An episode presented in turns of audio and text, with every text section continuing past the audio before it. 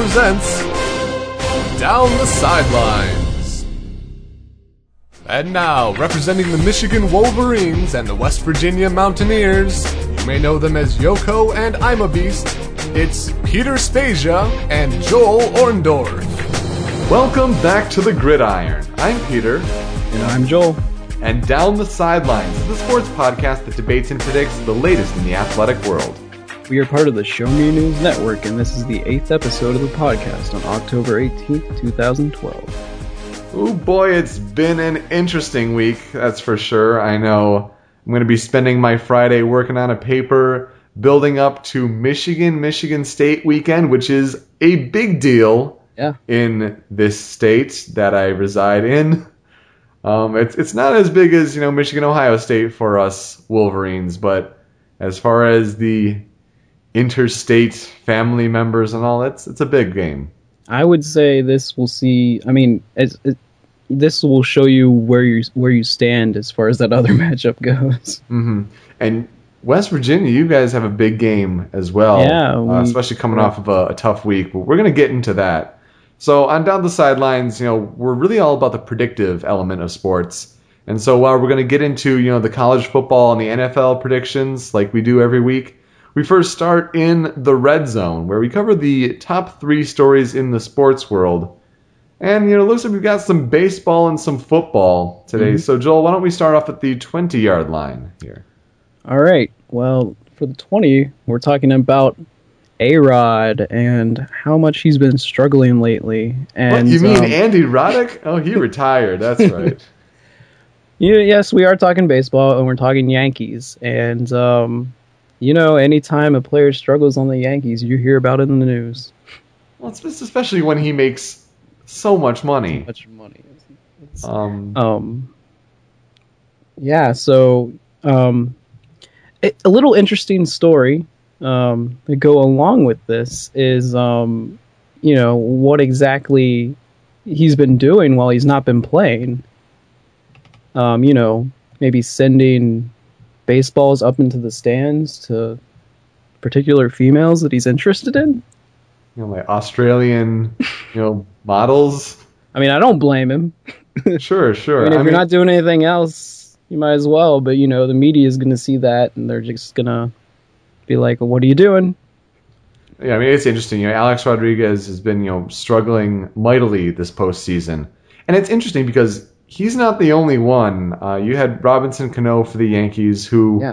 went 0 for 29 at one point, which was a major league record uh, as far as you know a, a hitless streak. Uh, you have you know Curtis Granderson struggling mightily, Nick Swisher struggling mightily, but you know Arod Alex Rodriguez gets the attention because of how much money he's paid, uh, his you know cachet as a star, and it's because of you know just the New York media in general. So Yeah. It was a big deal when he was benched, but then you know in his downtime he's supposedly according to these sources you know the New York Post flirting with these models, you know, handing out you know baseballs with his number and all this stuff. You know, I mean, they they look at someone that's paid that much like like a rock star, hmm and they're, I mean, because you know they make money like a rock star, and they and they're they're they're you know it's almost like they're an actor or famous famous person. I mean, like Mhm. When you get paid that much money, everybody's going to focus on you, and you're always going to be in the headlines, no matter what you're doing. You're having lunch, there's going to be paparazzi taking your picture. hmm It's you know the media just loves superstars. They love big names. They love people that make lots of money, and he's all those things. And um, you know, whenever whenever someone like that's struggling when they're making that kind of money, people are going to talk and they're going to be like, "Oh, well, what else are they doing? let's let's focus on them still." And um, so, you know, basically, you know, now we're going to make the play, and we're going to talk about, you know, th- is he going to be there next year? Is A Rod going to play for the Yankees next year? And if not, where is he going to be? And so, it's a really good question um, because you know the New York media is really overreacting right now. I think um, you do have you know another player in Derek Jeter who is a very you know I don't know about not- notorious, but you know, well-known ladies' man. Yep. But you know, he puts the team first, and it's almost like Alex Rodriguez is acting almost in a selfish manner. Uh, you know, I was listening to some you know reactions, you know, from you know sports talk radio and all that.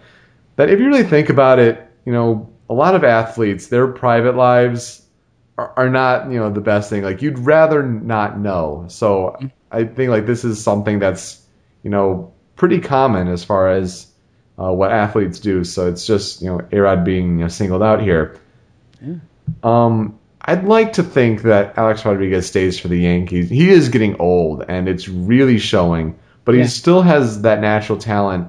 Um, but I'm going to go and say, just you know, devil's advocate, maybe, just say that he won't be with New York next year. Mhm. There is the rumor floating around that the Miami Marlins are trying to court him Yeah. and I'll, I'll you know give it a shot and say that'll be what happens. But you know, just look, you know, next year he'll still be with New York and all that. I'll say Yeah. he'll be in Miami.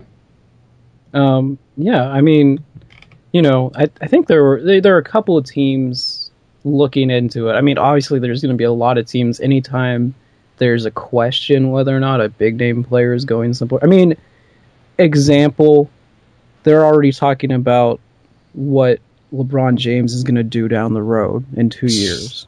They're already saying that he's going to be a Laker. So, That's I mean, that's two years from now. I Yeah, you mean, never know. Exactly. So, uh, you know, of course they're going to talk about it. I mean, I, their season just ended, but I mean, they're going to talk about it. They're they're and you know what?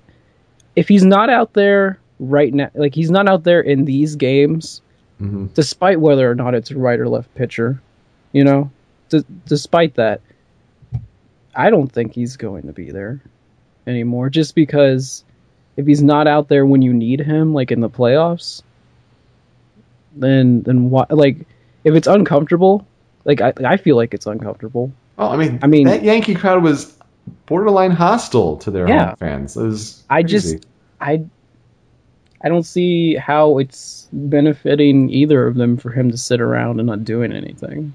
Yeah, he's public enemy number one right now, and he shouldn't be. But that's unfortunately what it is. Where do you think he does end up, though? I mean, like you said, they say that there is already talk between the Marlins and them, and you know, if they're the, I mean, they're the only team that you know there's almost a confirmed rumor or whatever you would call it that it's happened. It seems like if you're like the first one to get your foot in the door, then maybe that's where he'll end up. And you know, they said something about like they're willing to pay off the rest of his contract. That is a lot of money. Yeah. a lot of money. And so if they're willing to do it, then they can have him, I guess. It's interesting. I mean, you've seen that team, you know, they've definitely been spending more down in Miami, but hasn't really got them anywhere. I don't know. We'll see. And as far as LeBron goes, they got to win not one, not two, not three, not four, not. oh, jeez. Well, the ten-yard play will move, you know, move along here. The story of the Baltimore Ravens, um, you know, had a very big game hmm uh, against the Dallas Cowboys that they were pretty lucky to you know, hold on and win, yeah. but they lost some defensive talent in the process. Now, Terrell Suggs, uh, who ruptured his Achilles or something had something like that happen in April a while back, uh, is supposedly set to return uh, this week, which is pretty That's surprising given the you know strength of that injury. But they do lose Ray Lewis, who is you know the leader of that team. Uh, you know, been playing for you know, at least 12 years or so, maybe more. Um, you know, he's a first ballot Hall of Famer easily. He tore his tricep, um, so he's gone for the year. And then you have Lardarius Webb, who's one of their cornerbacks, uh, you know, really strong one, and he blew out his ACL. Yeah. Um, you know, Ed Reed is also, you know, harboring some injuries here too, and like that's big as well. Uh, this this is this crushes, you know, I, I think a lot of you know Super Bowl aspirations. I had them projected going against you know the San Francisco 49ers, and granted, you do have a Baltimore offense this year that is stronger with Joe Flacco and Ray Rice, and you have deep threats in Torrey Smith. Anquan Boldin is you know a really solid slot receiver with possession. Um, but at the same time, it is that defense that leads that team. Yeah, that game was just devastating to their defense. I Mhm. mean, they they I mean you could see it happening during the game. I mean you don't give up all that all those yards on the ground like that. It's just they Yeah. they were losing playmakers all over the field. And as if you know they had you know struggles you know stopping the run as well. You have Haloti Ngata who you know tear, tore his MCL. Yeah, he's not gonna he's not gonna be hundred percent for a long, especially if they plan to play him already. He's not gonna be hundred percent. So, you know, it only, you know, Mhm. if you can get him out of the way without even double teaming him, then you'll be able to run the ball easily. Right. I mean, if you'd rather you know tear one of the two, the MCL or the ACL, you want the MCL. The ACL is you know Dunzo, but yeah, he's gonna be struggling with that one.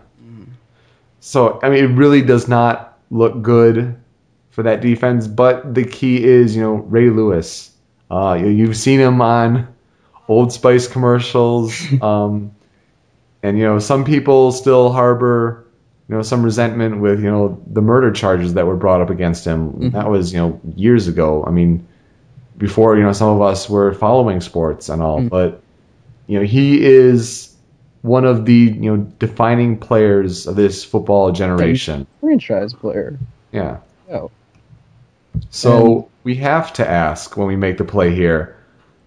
Does Ray Lewis return next year? Like, is this the last we've seen of Ray Lewis? Because he is getting up there in, in years. he I don't know. I he just I think he has way too much passion. Obvious. I mean, it, you you see it every single play from him. He just has too much passion for the game. He's not one of those guys that's gonna like let an injury just take him out of it. Mhm. Um, I I really, if he didn't come back next year, I would be shocked. I Yeah. I mean, it'd be amazing. There's I I don't see any way that he doesn't just because he's definitely gonna go out when he wants to go out, Mm-hmm. and he's definitely earned the right to do that. He's a I mean he's probably one of the best defensive players of our generation. So- Absolutely. I think you nailed it. Um, I don't think it's, you know, it's not just too much passion for the game, but it's too much pride. I don't think like after that career, like that's how he wants to go out. It's it's like with Mariano Rivera. Um, you know, there's the chance that Mariano Rivera, the closer for the Yankees, after you know, you know, injuring uh, himself earlier this year and out for the rest of the year, like I think he you know has the chance of coming back next year. You know, for his final year.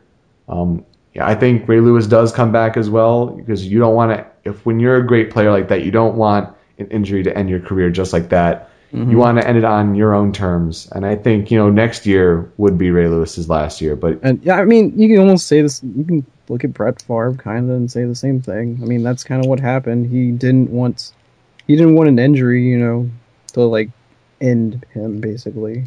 'Cause that's I think that's why he kept playing because he wanted to keep playing until he said he, except Ray Lewis won't make you know a, a cavalcade of his you know returning and Oh, well. media frenzy and yeah. just not But that I, I think it's like a similar thing. Just I mean, Sure, you sure. see it all the time. They they want to keep playing. Uh, Sometimes the injury is so bad or it's just impossible. But you know, luckily, he he can come back. I mean, that's good. Um, I mean, you, you could almost see, like when I when I was hearing the, about like how he figured out that he was injured and he's like he's kind of still stayed in hmm play. I mean, that, I think that kind of shows you right there that right. he really didn't want to leave the field. Like he, and a lot of players would have just like left right away. But I think it, it kind of also shows you how much he means to that defense because he's. I mean, he's literally in there. All I mean, I can't think of plays where he's ever out of the game. Yeah. I mean, to see him out of the play once a game. It's it's pretty incredible. He's he's something else. Well, we move on to the five yard story now. Uh, once again, we update on the baseball playoffs. The championship series are you know starting to resolve themselves. We're getting our World Series set, and believe it or not, our World Series pick, winning pick of the Detroit Tigers, are still in it. Uh, they just clinched this evening, uh, swept the Yankees in the American League Championship Series and have moved on to the that spot in the World Series. Yeah, I Yankees never had a shot at this. It, it's just pretty incredible. I think you know in Detroit here, you know where I live, you know, suburb of Detroit. Um, it's amazing to see the Yankee media bias, uh, Mhm. particularly on ESPN. And granted, like they're in Bristol, Connecticut, and you know it's the Yankees are a national team. You either love them or you hate them. Um, but it's all about like, oh, the Yankees, you know, can't hit. They're in such a slump right now, and it's almost not mentioning the fact that Detroit's starting pitching 27 and a third innings in this series and only two earned runs.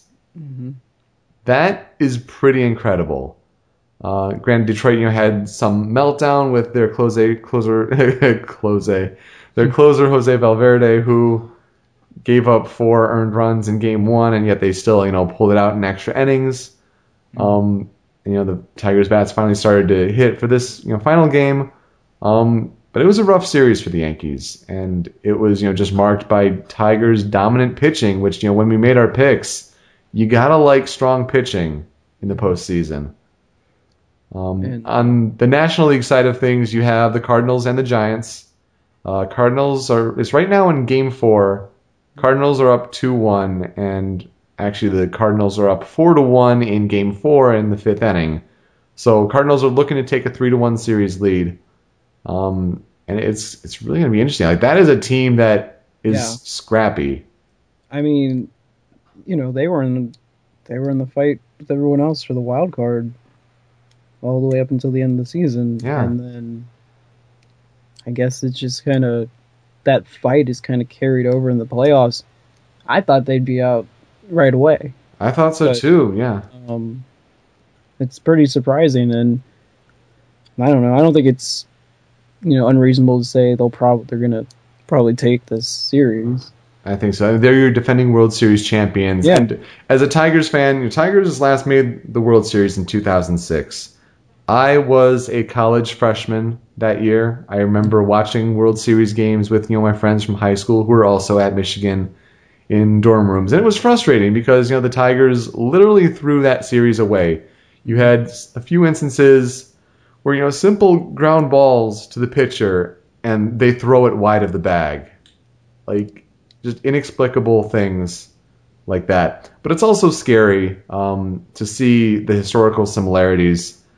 Um, if so, if you'll indulge me for a moment, in 2006, the Tigers played the Yankees in the division series, the Athletics in the championship series, and then played the Cardinals in the World Series, where the Tigers were favored. Um, now this year, they play the Athletics in the division series, the Yankees in the championship series. Those two flopped, and it's looking pretty likely that they'll also again play the Cardinals in the World Series. So it's a little bit That's eerie weird. how you know baseball history kind of likes to mess with you. Um, and the Tigers would also be favored in this instance as well. Mm-hmm. So you know we'll see. I'm sure this is you know for playoffs for this show. Like it's a story that we have to stick with. Um, but it's interesting. But the key that we have to talk about here is instant replay has started to rear its head Yeah. on some of these bad calls. You know, one instance um, it really even started in the division series with uh, Baltimore and uh, New York with the Yankees. You had, you know, in the deciding game five, the Orioles you know, were down one to nothing. Yeah, I think it was Nate McLouth came up and hits a, a towering shot to right field, and it looks like it, you know, could be a foul ball. It's really close. If it nicks that foul pole line at all, it's a home run. Um, you know, they do look at it because you know home runs are reviewable, and it from one angle it does look like it could have nicked the foul pole, and it changes a little bit of direction, and yet they still stick with the call on the field of foul ball. Yeah. Yankees go on to win that game, you know, by a, a few runs. Um, you have, you know, the Tigers and the Yankees. Yeah. Um, you know, Omar Infante, you know, blows past second base, you know, rounding the bag, but he comes back and is clearly tagged out if you look at the replay, but because the angle of the umpire is called safe. Cardinals and Giants. Um, same thing, like a, a runner is trying to get back to first base and there's a tag pretty clearly applied, you know, significantly away from the bag, but from you know the angle that the umpire is at, it looks you know he must have had the impression that the tag missed, so he calls him safe. Now these you know base plays, you know running on base and all that, can't be reviewed. Mm-hmm. Uh, it's only you know you know foul fair foul on home runs or you know home run at the wall if you know someone reached over. Those are able to be reviewed. But baseball is, I think, still stuck in an archaic system, not accepting technology. Um, what do you think? What do you think about these? Well, I mean, I'm just trying to think of some other major sports where they don't use replay now. I mean, it's Baseball's know- got to be one of the last. yeah. If think about if we didn't have replay in football. Think about like all those times in games in the past where there was a question about something. What did they do? They just kind of had to go with what was on the field because they didn't have anything else. Mhm. And I'm sure there were a lot of games in the past that were blown because of that. Um, you just, I mean, the human eye in the heat of the moment can only capture so much. You know, these plays happen so fast. It's hard to. It and if anybody who's a referee is going to get something wrong. Anyone who's an umpire is going to get something wrong. I can tell you from firsthand experience. Yes. Yeah. And so, you know, you have yeah, you have the technology. Um why not use it? I mean like, okay. It delays the game. That's an argument. But Ter- terrible argument. would you rather not delay the game, have the wrong call and just go with it? Well, not only that, but you also have managers who come out to argue the call with umpires. Mhm. They may get you know tossed from the game, but you think that is you know going to you know not eat up time as well. So that's it's just a, a bad argument. It would pretty much prevent that from happening because if it's going to be reviewed anyways, they can't say anything about it. Look, apparently baseball's standing on this is that they're trying to look and see what the best way to handle it is. I mean, whether it's you know like uh, on golf coverage when they have you know tee shots and they have like the tracker and the ball, Mhm. like they would. Ha- some are thinking about that. Um, Yeah, I don't would think- definitely look at other sports Mhm. and see how it's used. That's a, I mean, that's a good idea, but um, I would, you know, get on that, get it worked out, and put something in place for next season. Look, it's very simple. One challenge from the umpire. You can even make it a red flag too. I don't care. But baseball needs some sort of replay system. Throw the flag. Use the technology, all the camera angles that Just are don't offered, pitch the flag and hit it. and hit the batter or something like that. Oh, he takes first base. No, get the call right. Just get it right. Um, so I think we have to make the play here. Will replay be expanded at the end of the year? Will they make that rule change?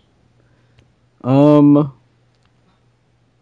I the thing is like how much I don't know how much pressure there is on them to do it. I would assume that there's a good deal considering how many plays in the playoffs there were problems with, and when you have umpires coming out and like admitting that that doesn't look good. No. I mean, and that it you know wasn't fixed. So I don't know. I say why not? Yeah, you know, establish something, put something in place so that you don't have these problems. I don't think that the arguments against it are good enough. Here, like base. Here's the thing: baseball loves the human element. Like that is what is keeping him in this situation. And I agree. Don't touch balls and strikes. Um, you know that is an inherent part of the game. You do have you know umpires in the perfect place to call that. And granted, some of the strike zones are questionable, but like with you know the K zone or whatever, like I'd rather not leave it up to that. It's interesting to see, you know, in games, and then when it kind of you know directly questions what the umpire calls, it's interesting, but it's not game breaking. Some of these things on the base pass though are critical. Mm-hmm. They need to get the call right, but I think Bud Selig is still stuck in those ways. I'm going to play devil's advocate and say that nothing happens because you know despite some of those calls the outcome really hasn't changed all that much. And I think, you know, it ha- it'll have to take, you know, that you know game deciding World moment, Series. World Series, World bottom Series of the ninth. year. It- you know, never might go go Tigers. Please have the call be in that favor. But you know, I think it, it'll have to take that play before something happens, as opposed to you know a, a you know a play that ultimately doesn't decide things. yeah. Well- like kind of like the NFL. Yeah, yeah. what gets the the officials back into play here? Well, speaking of football, uh, we gotta you know go through things really quickly here. You know, only a couple sentence of, sentences of analysis, and it makes it just flow a lot easier, I think, when we go over the replay and our picks here. So we first go over the replay, where we look at the past week's games that we picked and uh, kind of look at how that happened. Texas, Texas versus Oklahoma. They were at the Cotton Bowl. It was minus three of a spread. OU 63 to 21. This was not even close. Yeah, they're they're what what do they call that quarterback? The something dozer. I can't remember what they call him. Whatever his name is, and then they add bulldozer to it. He's the backup quarterback, and he just comes in and runs the ball right at you. And he had like four rushing touchdowns in this. So, uh, I mean, it it really it, it not even as close as the score indicates. Like Oklahoma looks like the Oklahoma we expected at the beginning of the season. Yeah, I mean, Texas tacked on some points late, uh, but I feel really bad for picking the burnt orange uh, because I looking I at just- that early, it was like it was like oh, it's it's 27 to two, and it's not even the end of the first half. yeah, after after watching them the week before, I couldn't pick them. I just Mhm. couldn't. You got that Big 12 insight there. Well, Big 10 insight here. Wisconsin at Purdue minus two and a half. Uh, Wisconsin just you know steamrolling Purdue. Yep. 38-14. They're Um, Purdue struggling. yeah, they they are. I mean, that's you could call that a kind of a blowout too. hmm Um, and Monty against the Wisconsin, yeah, Wisconsin team that really hadn't put together a complete game all season. So, um, you know, I it's crazy to say, but Wisconsin still has a chance. Well, they really do because yeah, they do. Ohio State can't win that division. Penn State can't win that division. And Mm-hmm. then you have what? You have Indiana, you have Illinois, and then oh, what's the other team? Should know my Big Ten. Um, and then Purdue. Yeah, I Like, mean, those are the only other four teams that can contend for that, you know, division there. it's it yeah it's like wisconsin could still make it to the rose bowl and i mean you know after we saw what a pac 12 team did to them before you kind of hope that doesn't happen but Right. Uh. Anyway, uh, Pac-12, you got Stanford at Notre Dame minus eight. Here's kind of a theme of the week where teams barely did not cover the spread. Notre Dame favored by eight. Notre Dame wins 20 to 13, only winning by seven. This was an overtime, controversial call. yeah um uh was it Stepfan Taylor? Mhm, for Stanford. yeah just the tailback um I think they they had it first down inside the 5 and they ran it four straight times right into the strength of that Notre Dame defense. And the last time on fourth down um he he was kind of still laying on top of people when he like turned around and rolled over and went through the goal line but they called him down. I guess they called him down on the field and um they said game over the wrong I, call. they, I think they even reviewed it, and Mhm. Yeah, I, it's, don't know how they messed that up, but um, Notre Dame survives again on this tough schedule. see baseball. You want some of that human element with replay. It's still there in football. Yeah, so I mean, it's it still you go. happens. So don't don't feel too bad, umpires. You know Yeah. the referees still screw things up. Uh, USC at Washington plus 11 and a half. USC favored by 11 and a half. They win by 10. Yep. 24 to 14. um, I thought I didn't think this game would be that close. I didn't either. I guess you- I don't know USC not really playing to the level of their talent. Um, their their defense and their running game won this game, which I mean, really, that hasn't I I think it's good that they won a game like that though because they've been relying so much on their receivers. Mhm. Um, so you know we're gonna find out about them. Um, you know, they're, eventually they're gonna have to play Oregon, and you'll you'll figure out whether or not they're a legitimate top ten team or just you know a Right. team with some talent. Yeah, that defensive touchdown they had was huge. That's for Yeah. sure. South Carolina in the Bayou at LSU minus two and a half. I told you last week. You Yeah, don't you- really you don't really escape the Bayou, but goodness, I thought LSU would win at least more than two and a half. They won by two. LSU twenty three to twenty one. And you know, um, I, this was this was shocking to me just because they looked so poor against Hmm. Florida. Um, offensively, they just could not do anything at all. And I just thought that I just thought South Carolina's offense was the difference in this game. But I mean, they shut them down. They they could. They shut down Lattimore. He couldn't do anything. He I don't think he even got 50 yards. Oh, He had like he had like 20 carries for 30 yards or something. Hmm. Um, so eh, this this bodes well for them, you know, heading into a couple more tough games. Oh, yeah. Um, and um, they still have a chance. I mean, now they really have a chance still. And those SEC teams, they just knock each other off. That's true. That's true. But then they'll still be ranked highly in the polls. Yep. Jesus. They'll still be ranked one, two, and three, and four.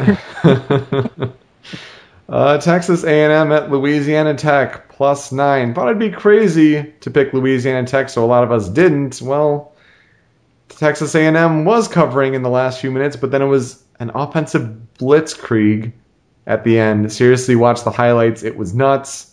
Um, and Texas A&M only hangs on to win by two, 59 to 57. See, I think A and M is still used to those Big Twelve games. Mhm. So they're they're more uh, you know trying to win shootouts and not adjusted to SEC football yet. but um, no, Louisiana Tech's a good team. I mean, they really are. Um, Texas A&M's quarterback is playing better than anybody right now. Yeah. Which I mean, for this week they're going to need him to play just as well. And um, this is an entertaining game to watch, especially when you saw how much A&M was up by early on. You probably just changed the channel. Oh, yeah. Oh, yeah. Well, it wasn't even close at the beginning. no, it was thirty-five to seven, I think. Yeah. So Interesting. For the extra point, we had Oregon State at BYU minus six. I thought BYU could at least, you know, keep it close, but Oregon State's right now leading a charm season right now. They're in the top 10 of the BCS. They win 42 to 24. Um, you know, solid game. They're they going. did it without their quarterback. yeah, Um, that's that's impressive. yeah. Um, if the you know, did they, I don't know if there's any word on how long he's going to be out. I haven't really heard that, so I can't But um, tell you. you know, if they can get him back before the Oregon game, It's gonna be a that- fun that- one. Yeah, that game's gonna be fun. It'll Watch. be a fun Civil War, that's for sure. Uh, I had to pick Illinois at Michigan minus 23 and a half, and uh, Michigan laid the beat down on the worst team in the Big Yeah, Ten, they did. 45 to nothing. Good win to gear up for this weekend because boy, I'll tell you, they'll need it. yeah, their their offense looks better um, Hmm. Than it you know it was early on, and um, I really think Well, I mean, that here's the difference: like they're actually running the ball. See, because Yeah. they they try to use you know Denard Robinson for those games against Alabama and Notre Dame as a pure passer. Granted, he can be an effective passer, but once you set up the run, and that's you know Michigan football, that's running between the tackles and using you know that power and speed. even if it's just rolling him out hmm for the Moving the option pocket, passer run, um, I think that that does so much because the threat of the run really gets in the mind of the linebackers and and the safeties, and why a receiver slips behind him like that. So Um, and West Virginia at Texas Tech plus three and a half. Um, Yeah, I was just- shocked. I was shocked. you were shocked. Well, sure. Um, yeah.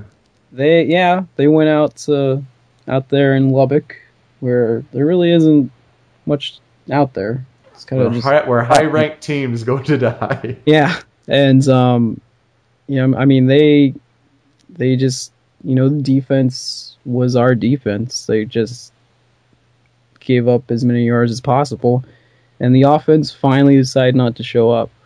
And I knew I thought it was a matter of time before it happens. Um, But to that degree, though, and yeah, I it was kind of surprising.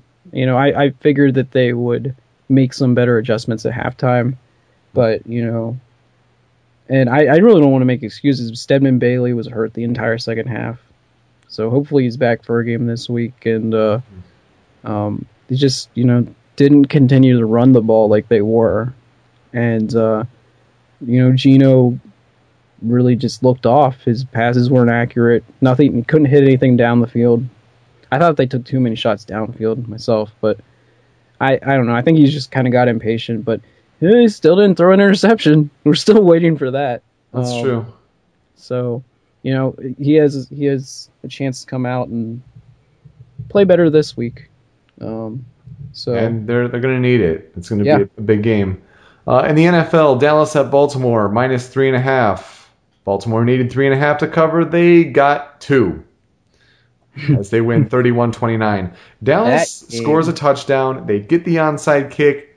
They're in position. They have terrible clock management. Dan Bailey misses a field goal. Incredible. offensive pass interference too, right? Yeah.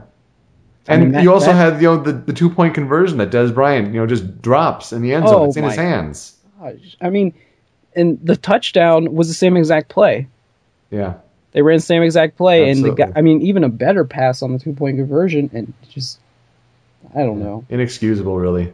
Yeah, I was just like, I, I said, they, they had so many chances to win that game. I, Hmm. I mean, and Baltimore's defense is obviously down.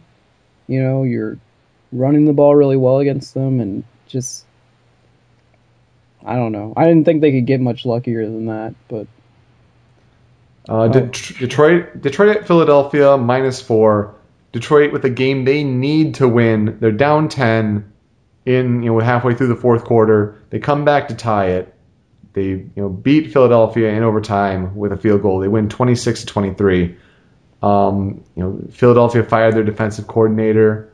Uh, you know big ramifications there. Detroit has not scored an offensive touchdown in the first three quarters all year.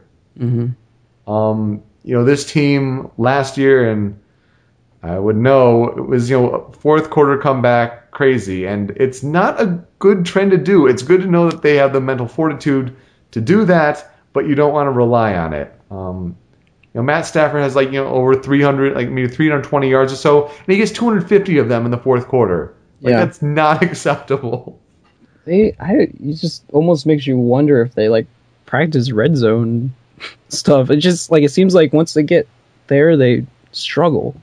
Almost like you try to play a balanced, you know, offense, and in the fourth quarter that they're down, they start to pass, and that's what works. Go figure. Uh, speaking of another collapse in the fourth quarter, New England at Seattle plus three and a half. You think that'd be enough, easy enough for New England to cover? Well, Yeah, so did we. But Oh then Seattle came back. You know, uh, Russell Wilson throws, you know, a 46-yard touchdown or whatever it is within the last few minutes to Sidney, uh, Rice. Seattle wins 24 to 23. Man. Just, just. hmm. I, I just don't even like. I see. Okay, Seattle's defense. I think Seattle's defense. I still think that front is probably the best all-around front in the league, and um, I just I don't know about their offense. It's so it's so like it's very it's very comebacky. it's like a, some made-up word I would use. Uh, um, it's not really established. They don't really do anything really well. They kind of just find ways to score enough points to win games. It's a really strong unit, that's for sure. And you know, Seattle's at San Francisco with the Thursday night game right now. They're in, you know, near the start of the third quarter. Seattle's up six to three. Like they're playing teams tough, and that's a team I Yeah. think you know watch out for the playoffs. I mean, At least a wild card spot, That- at least. At the beginning of the year, I still thought that division was the weakest division. Oh yeah, Even with, you know, that's one of the best teams in it. But it looks like that division is better than half the divisions now. yeah. St. Louis is putting up a fight. You know, Arizona's starting to slide, but they have some talent as well. Yeah. uh, it's going to be a fight. Speaking of San Francisco, they were hosting the New York Giants with minus five for San Francisco. Giants put on a walloping, and I thought Giant the Giants would win, but not by that much. Twenty six to three. Yeah, that's I don't know what San the they've been drinking out there in San Francisco lately. Uh, they just do not look good, and, if, and in some games they just looked awful. Yeah. Um, like they played well against good teams earlier on in the season, but then um, lately they just they can't really put anything together on offense, and their their defense is allowing way more yards and points than they should. Mm. Well, speaking of you know allowing more points than they should, Houston got their first loss of the season. Green Bay comes in. Uh, Houston at minus three and a half. Aaron Rodgers, six touchdowns, six total touchdowns, no interceptions. Crazy game. Green Bay wins forty-two to twenty-four. Yeah, Big Houston, win for the Packers. Houston just started that game off so bad. what was it like? It was like fourteen nothing in no time. Yeah, and they just never really recovered from it. So, uh-huh. I mean, when you spot them almost 14 points, you're probably not going to win. So, I think they're still in good shape. Green I, Green Bay's still got plenty of talent, and you know they're a good team. So, I wouldn't worry about it. Yeah, I think both teams would be fine. But you talk about spotting points in the game. You have Denver at San Diego on Monday Night Football. San Diego minus one. They get out to a 24 to nothing lead. That's the score at halftime. Peyton Manning comes back and Denver scores 35 unanswered points. Denver wins 35 to 24. That's incredible. That's a new record. Yeah. I'm sure of it. That has to be a new record. There's I It was tied for a record as far as you know comeback, but you know, I'm sure like maybe the new record was for you know the the amount of points scored just in you know return. Yeah, um, why I I, I there's just no plan words. on re- watching the rest of that because it I thought it was over and I was just like flipping through the channels and I said I looked at it real quick and I was like, Is that, there's something wrong with that. That doesn't look right. Mm-hmm. I was like, how are they? Le- oh. And then I and then I saw the what was what they kept saying. Um, what's the receiver's name? Went Randy Moss on him. Oh, yeah. I, I that game was it was Nick nuts. Stokley. Yeah, Brandon Stokley. Yeah. I'm Stokley down the sidelines. Get it, catch him. Wow.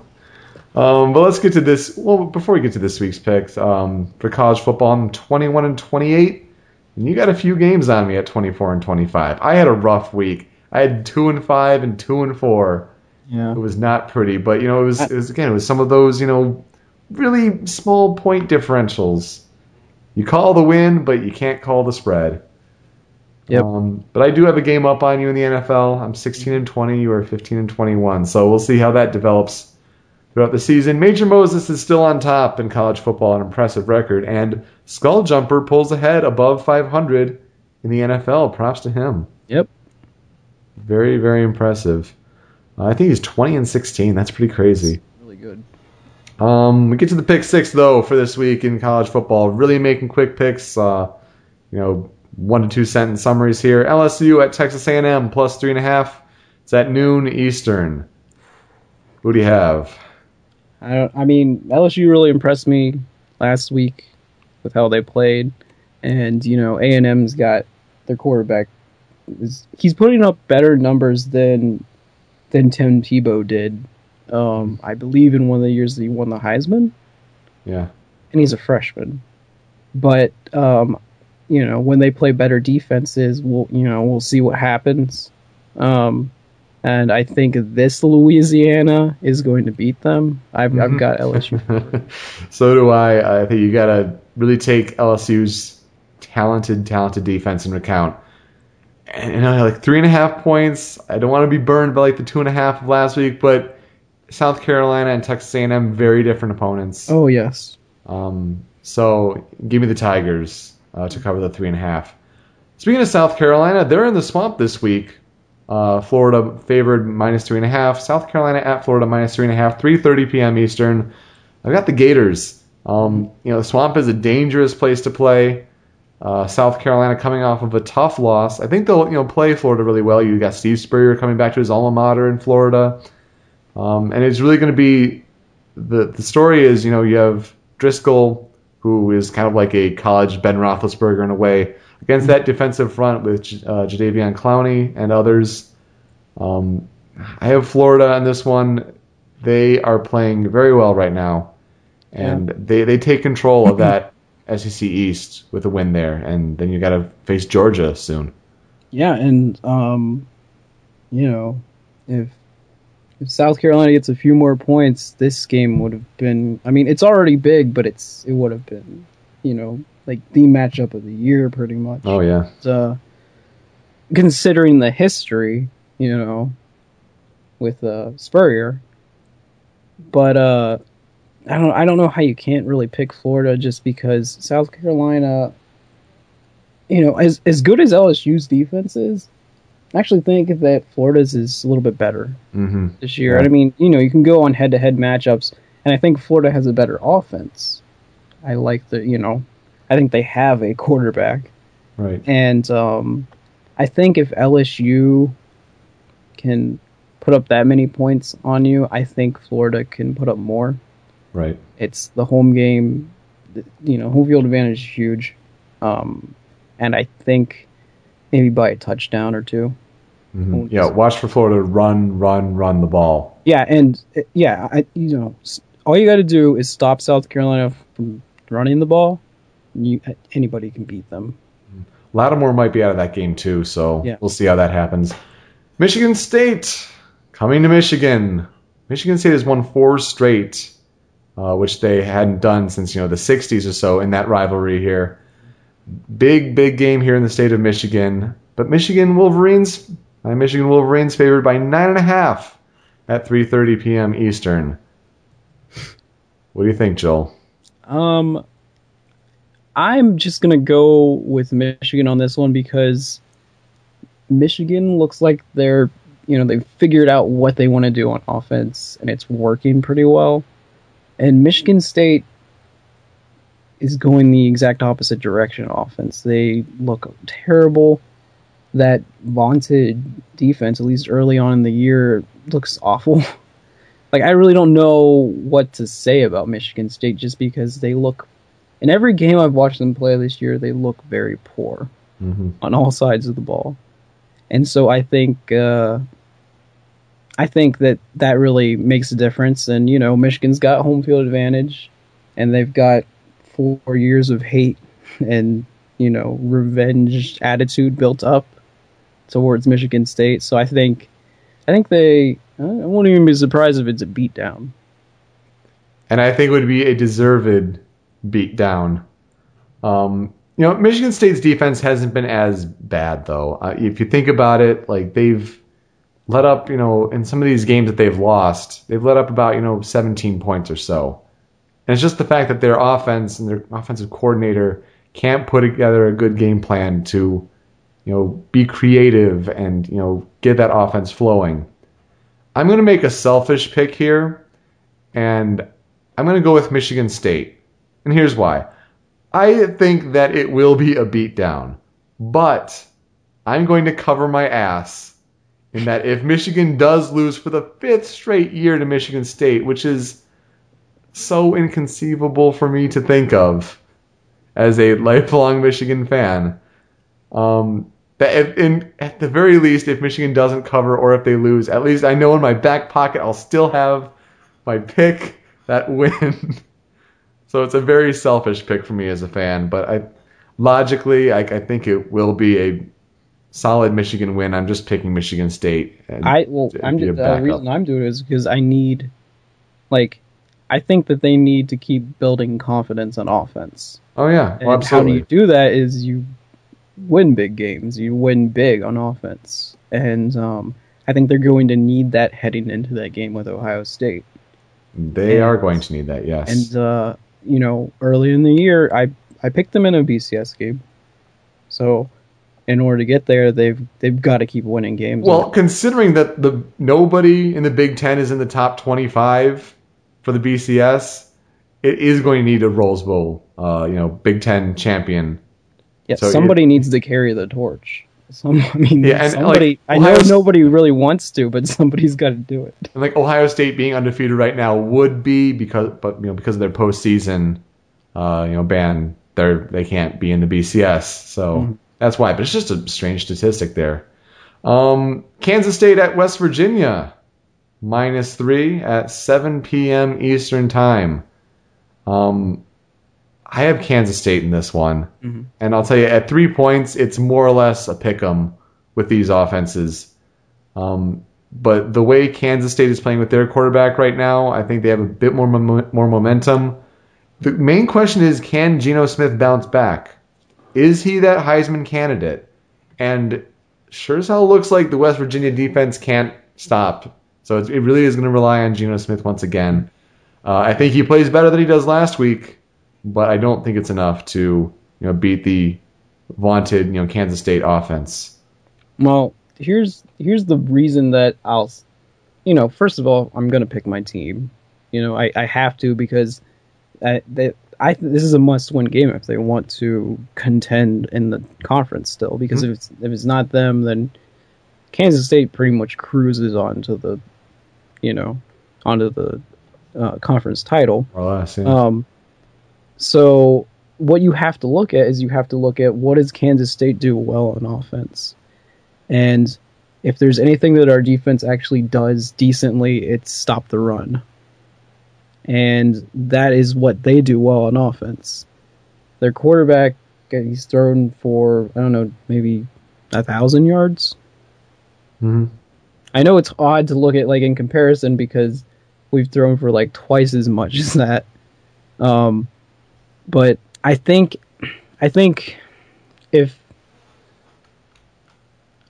I think that they really, you know, I think the reason that they beat Oklahoma is because Oklahoma turned the ball over Right. Three times in that game. I think without those turnovers, I don't think they beat Oklahoma.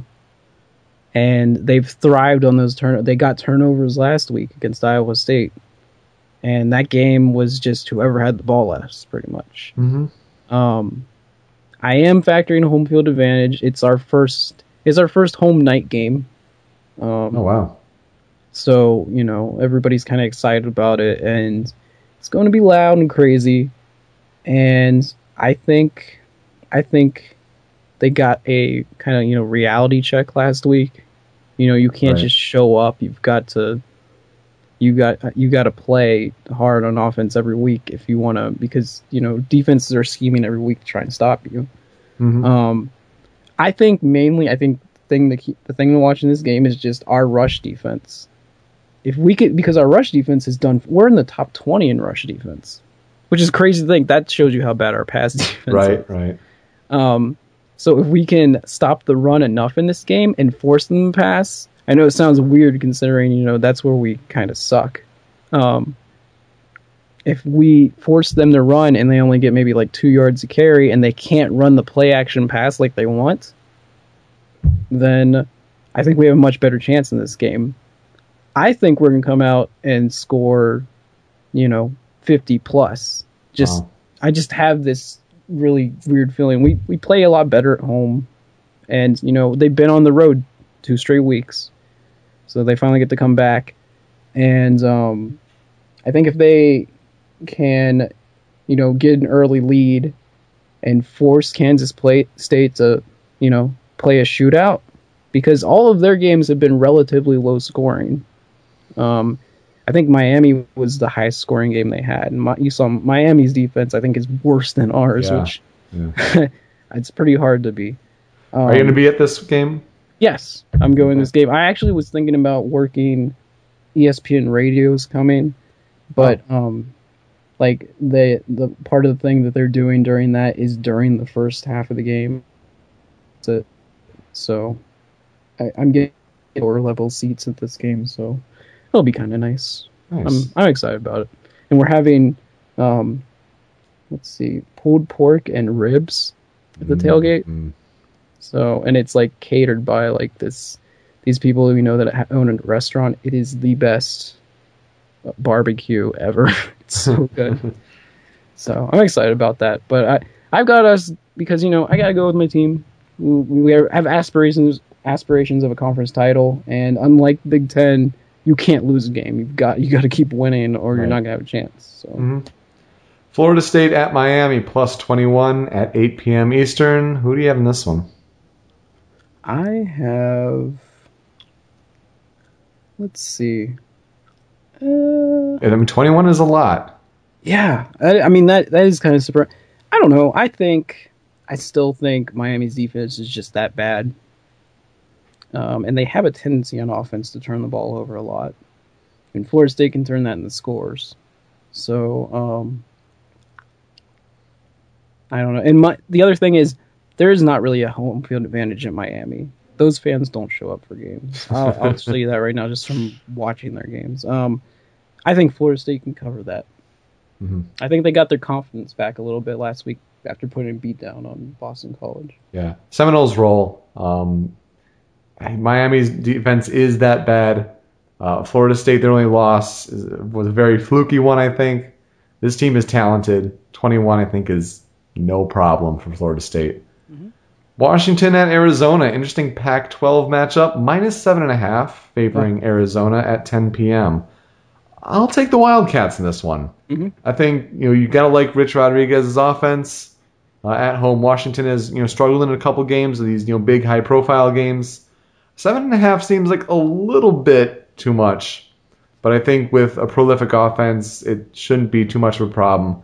I've got a gut feeling here. I'm going to go with Arizona Wildcats. Yeah, I don't, I don't know why I didn't look when I tried to pick that Oregon Washington game. I don't know why I didn't look at the beginning of the year at what LSU did to Washington because if LSU can score, what was it 49 points against you, Mhm, Yeah. then your defense probably isn't as good as everyone thinks it is. So I'm going to go with Arizona just because they can score like that, and you, you teams that can score fast, you usually want to pick them in the spread. Right. So- Well, we both are picking the extra point game this week because Michigan and West Virginia are in the pick 6 and that game is Texas Tech at TCU plus one and a half at 3:30 p.m. Eastern. I'm kind of surprised that spread is so close. Mm-hmm. I mean, Texas Tech just demolished us, um, and their quarterback's good. Like I don't, e- I I know that our our defense is bad, but their quarterback is really good. Um, and I think that their I think their defense is pretty good too. I mean, they held us to the lowest amount of points all year. So um, I'm gonna go with Texas Tech. You know, TCU is still breaking in a new quarterback. So I still think TCU is a solid team, though, and I think you have a bit of a letdown week here at Texas Tech. You're going on the road. I mean, it was a big game at home. Like you wanted to show up, and they did absolutely play well. But I think it's a letdown week this week. Uh, give me the Horned Frogs. Um, it, it's a close game with you know the one and a half favoring Texas Tech, so it's almost like a pick 'em here. But I'm I'm I'm going to pick TCU here. Why not? Uh, NFL. We get into our six games here. Starting with, well, we have a lot of bye uh, teams on bye this week, so we have a lot of games stacked in the one o'clock block, and then only a couple at uh, four o'clock. Uh, so New Orleans and Tampa Bay, we start here at plus one. Uh, you know, the one point favoring the away team at New Orleans, 1 p.m. Eastern time. Uh, give me the Saints. You know, Tampa Bay has, has been playing all right, but I think, you know, New Orleans is starting to, you know, get some of that offensive rhythm back. I think um, it's tough stopping Drew Brees. And I think you know Tampa Bay is still going through going through some growing pains here. Um, give me the Saints on the road. yeah, it's a it's a close spread. I mean, all, all they need is a field goal. Um, so I definitely would take that. I I probably I probably would have them even a touchdown favorite. Um, Drew Brees is just really good. Yeah. Um, you know, he's one of the best that there is right now. So I I got to go with them. It's you know, I I think I'm I'm you know, I like to see Tampa Bay. They play everyone pretty hard. Um, considering, you know, they are they do have new coaching staff. Um but I I got to go with the Saints. Looking a lot better now. Mm-hmm. Uh, Baltimore at Houston, minus six and a half at 1 p.m. Eastern. Who do you think here? I I've got Houston bouncing back after their after losing to the Packers. Um, and you know Baltimore just barely got by the Cowboys last. I think Excuse me, my goodness. it's okay.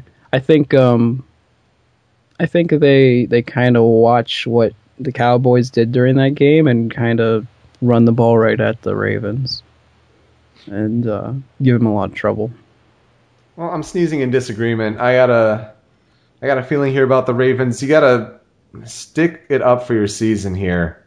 I know your defense is going to be hurting, but you kind of have to bond together as a team if you still want to have these playoff aspirations.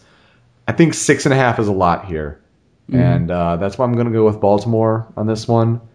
I don't want to guarantee calling an upset here, but I would not be totally shocked to see an upset. Mm-hmm. Uh, you got to show some resiliency if you want to, you know, still aim for higher things despite these, you know, these setbacks. I just, I just from watching all their games this year, they've just been in so many close games. Mm-hmm. I almost start to wonder if you know once they start getting into the meat of their schedule, it's that's not going to work anymore. Right. They like you almost think there'd be more separation because their offense does look really good at times. It's just I you know the defense is just giving up a lot more points than usual, so they kind of have to adjust to the way they play. Right. Well, you got Cleveland and Indianapolis at the next one, uh, minus one at 1 p.m. Eastern Time. I just can't pick the Factory of Sadness. they did have a great week last week, though. Yeah. Um, uh, you mentioned you were listening they, to the uh, the Show Me Your News episode here on our, our Show Me Your News network, where Tony was. It was the Cleveland and New York Giants game. Uh-huh. Tony was all excited, like Cleveland bounced out to that lead, and it turns out they ended up losing, which is yeah, just. By the end of the podcast, it was like, oh no. um, you know, they had a great week last week against Cincinnati. You know, defense showed up, got some you know defensive scores, and the offense started playing actually pretty well. But I think Indianapolis bounces back after their you know rough week. Mm-hmm. Um, you know, the one point spread in the NFL is more or less just a pick 'em here. Um, give me Indianapolis and Andrew Luck with a, a big you know game here. Yeah, I think uh, you know he's adjusted pretty well to the NFL, kind of like people thought he would, and um, really, um, Cleveland just they they finally put a game together, but um, I I just don't think they're gonna keep doing that. Um, I don't know. It just seems like something always goes wrong in their games and uh, because they have they have some great offensive talent there, and you know Richardson is going to be great. As as long as he stays healthy, he'll he'll be really good. And um, but I don't know. I, I got I got luck throwing a couple touchdown passes in this one. Yeah. New York Jets at New England Patriots. Big NFC East showdown. All of those teams are three and three in that division right now. Uh, it's an important game, minus 10 spread for the Patriots at 425 Eastern. Who do you have here? Um, I've got I've got New England. I think th- I think they can cover that spread. Um, just like it seems like every week that they it seems like every time they have a really bad performance, they follow it up with like a blowout. Mm-hmm. It's like, I don't know. It just seems like to happen every single year, and so in, like in the past, like when I would be doing fantasy, I would, I always like made it a thing to go look at see if one of their wide receivers was available for the next week because, mm-hmm. um, I knew that I knew that they'd come back out and play really well. Um, you know, it's at home. I I think that they I think they can cover this um against the Jets. Yeah, I mean they more or less had it covered against Seattle, but that was on the road. Seattle with you know good defense and everything, and the Jets defense right now is no Seahawks defense. You're totally right with yeah, you're totally right with the bouncing back here. Um, and you know New England's got to have this one if they want to you know start to take that lead on the division. Uh, I think ten points is nothing here. I think it's just a, a straight up bombing. Mm-hmm. Uh, yeah, give me the Pats. Pittsburgh at Cincinnati with the Sunday night football game. Cincinnati, we got plus one, so Pittsburgh favored by one. Another really close spread this week in the NFL. Mm-hmm. Um, give me the Steelers. I know Cincinnati's at home, but you know the Steelers are going to be, you know, looking to take control. Not only take control, but you know, start to you know get some solid footing in that AFC North, and you got to beat teams like Cincinnati to do that. Um, I think to me this is almost a no-brainer. But then again, I've had you know really bad weeks picking the NFL. So, but give me the Steelers in this one. Yeah, they um, you know, at the beginning of the season, I didn't give the Steelers any shot at making the playoffs, and you would almost think like watching them so far this year that I still wouldn't. But I've also been watching the other teams in the division, hmm and Cleveland is usually is what they are usually every year. Um, Cincinnati lately really struggling, and you've almost got to think the Ravens eventually are going to be on the downturn Yeah. just because of all those injuries. I mean, it's really hard to overcome that many, and um, you've got to think when Pittsburgh figures out how to run their offense, um, this new offense which they, they just put in this year, they're going to start beating people. And Yeah. When they get all when they get everyone back on defense and are healthy again, they get when they get the running back back and he's back for good, they're going to be pretty good. Um, so I think I think they're kind of. I think this is maybe the first game where they start to creep back into, you know, the at least the playoff conversation. I, I really didn't give them a shot early, but I think I think they're going to make it now just because I thought Cincinnati and Baltimore would be a lot more dominant. I know Yeah. Baltimore has a good record, but that's a lot of close games, and Those hits on defense too. Yeah. so So you have the Steelers. I, I got the Steelers. All right. Monday night game. Uh, Detroit goes to Chicago. Now Chicago came to Detroit last year for a Monday night game around this time, so you get the the flip flop here. Mhm. Detroit at Chicago minus six and a half on Monday at 8:30 p.m. Eastern. What are you thinking here? I think I'm gonna go, just. I think I'm gonna go with Chicago just because I don't. I don't think Detroit can use the same mentality that they had last week, where they had to come back in the fourth quarter. I think that I think that would be tougher in this game. Um, I don't. I mean, they could still surprise people, and they need to. They need to win as many games as they can. All all- you know, all of them to Mhm. scrape their way back in. But um, I don't know. I think Chicago is a pretty solid team right now, and it'll be kind of tough to do. So I've got Chicago. Yeah, Chicago coming off the bye. It's a dangerous game for the Lions here, but they have played everyone really closely. Um, so I do. I'm picking Detroit in this one. Not necessarily for the upset, but you know the six and a half is a lot uh, for the NFL. Yeah. Um, so I think they'll at least play it close, but I wouldn't be surprised to see the Lions pull out a win. Uh, you got to put a semblance of a full game together on offense. You can't just do the fourth quarter thing. And if they put it together this week, uh, then I think you're going to have a really close one. Yeah. So give me the Lions. Well, it's interesting. We disagree on two games here in the college and pro football. I think now it's time for us to go catch the end of that Seattle San Francisco game. It looks like San Francisco took the lead 10 to 6 going into the fourth quarter. Boy. Uh, It should be a good football week, and I'm just going to be on pins and needles tomorrow. I got to write this paper, and then we're going into Michigan Michigan State week. It's it's a it's, like it's not you know one of the the biggest rivalries nationwide, but it's just it's annoying because of some of the interfamily issues and Yeah, and conflicts. you know another thing, we also finally got BCS rankings That's true. college football. Oh So yeah, that's a good point to mention. you're starting to see a little bit more. You know, right now, right now the Alabama Oregon thing is looking pretty solid. It's unbelievable that Florida, you know, jumped to two over Yeah. Oregon, but I think you're going to get that changing by the end of the year. They all play each other in the SEC, so I think that's really just a love affair kind of thing. well, how about Notre Dame being in the top five? Yeah, you know, um, if Notre Dame wins all their games, there's no question they're in the national championship. That that schedule is way too difficult. I really don't see them getting past Oklahoma, but um, it when you have a defense that plays that well, it, you never know. So hmm And then there's an update. We've got the Cardinals up six to one in the bottom of the seventh, so it looks like they're going to take that three to one lead. Yep. And then they follow it up tomorrow. So it's going to be an interesting weekend in sports, that's for sure. Uh, and you know, even even beyond. So we'll be letting you know what's happening and what we think will happen here on down the sidelines.